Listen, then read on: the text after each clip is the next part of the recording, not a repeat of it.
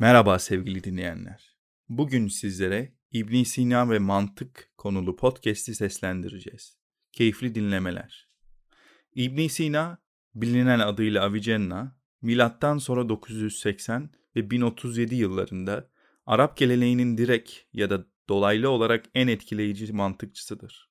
İbn Sina'nın çalışmaları özellikle de Aristoteles ve peripatetik geleneği üzerine antik çağ ve geç antik çağ döneminden miras kalan çeşitli soru ve doktrinlerinden yeniden yorumlanması açısından merkezdedir.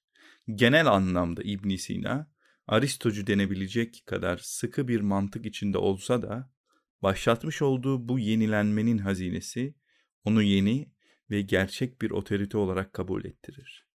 Bu gelenek içinde İbn Sina'dan sonra gelen her mantıkçı desteklese de karşı çıksa da onunla yüz yüze gelir. Hatta birkaç istisna dışında Aristoteles ve Aristocu geleneği sahneden neredeyse silinir. Arap geleneği buna göre iki döneme ayrılır.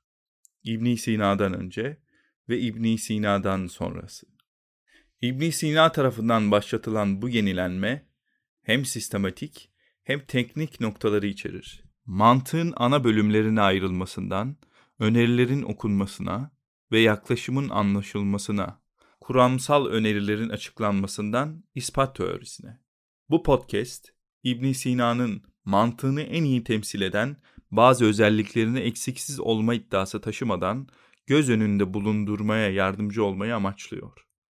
Arap geleneğinde Aristoteles'in Oraganon'u üzerine yapılan standart sınıflandırmalar ve içerikler ki buna Porini'nin İzagogog'u yanı sıra yine Aristoteles'in retorik ve poetikası da girer.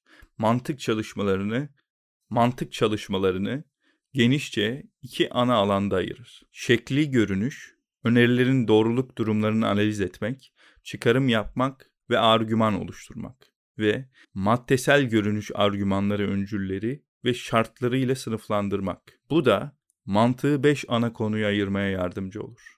Bunlar ispat, diyalektik, sofistik, retorik ve poetikadır. İbn Sina'nın mantık çalışmaları önemli ölçüde maddenin eşit olmayacak bir biçimde felsefesine dağılmasıyla oluşur.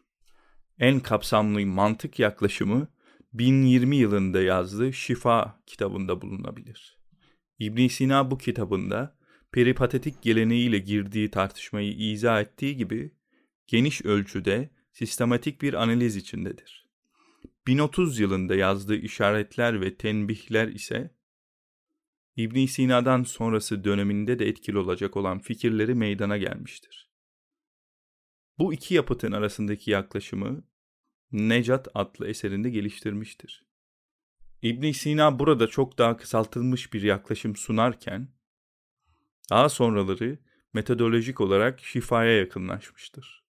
Ve bu kitap İbn Sina'nın mantığını bir bütün olarak çok daha iyi yansıtır. Şifa ve tenbihlerin ayrıntı ve açıklık arasındaki denge ve sonraki gelenek üzerindeki etkileri açısından külliyatta yakın bir konumda olduklarını göz önüne alacak olursak, bu podcast bu üç kaynak üzerine odaklanmak için seslendirilmiştir. Ayrıca mevcut baskı açısından en uygun olanları da onlardı. Mantıkla ilgili diğer yaklaşımlar Danesnamaya alai ve kısmen de olsa varlığını sürdüren ve Aristocu geleneğin soru ve terminolojisine karşı tutum sergileyen El Masrikuyun'da bulunur. Son olarak mantığın farklı alanlarına yönelik ilginç kavrayışlar çok çeşitli kaynaklardan toplanabilir. İbn Sina'nın mektupları ve yazışmaları direkt olarak mantıktan bahsetmese de bu kaynaklardan birine örnek gösterilebilir. İlahiyat adlı metafizik üzerine çalıştığı eserleri de bunlara örnektir. İbn Sina'nın mantığı en başta Aristoteles'ten gelir. İlk öğretmen ve organan çalışması, kategoriler, yorumlama üzerine öncelikli analitik, sonraki analitik, başlıklar ve sofistik. Daha önce de söylenildiği gibi Arapça organonun İzagogonu ve Aristoteles'in retorik ve poetikasını da barındırır.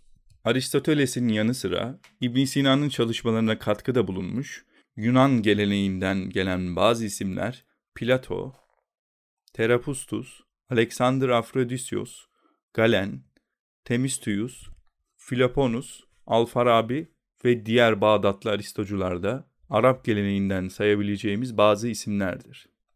Hepsi organanın yorumlanması üzerine yoğun efor sarf etmiştir.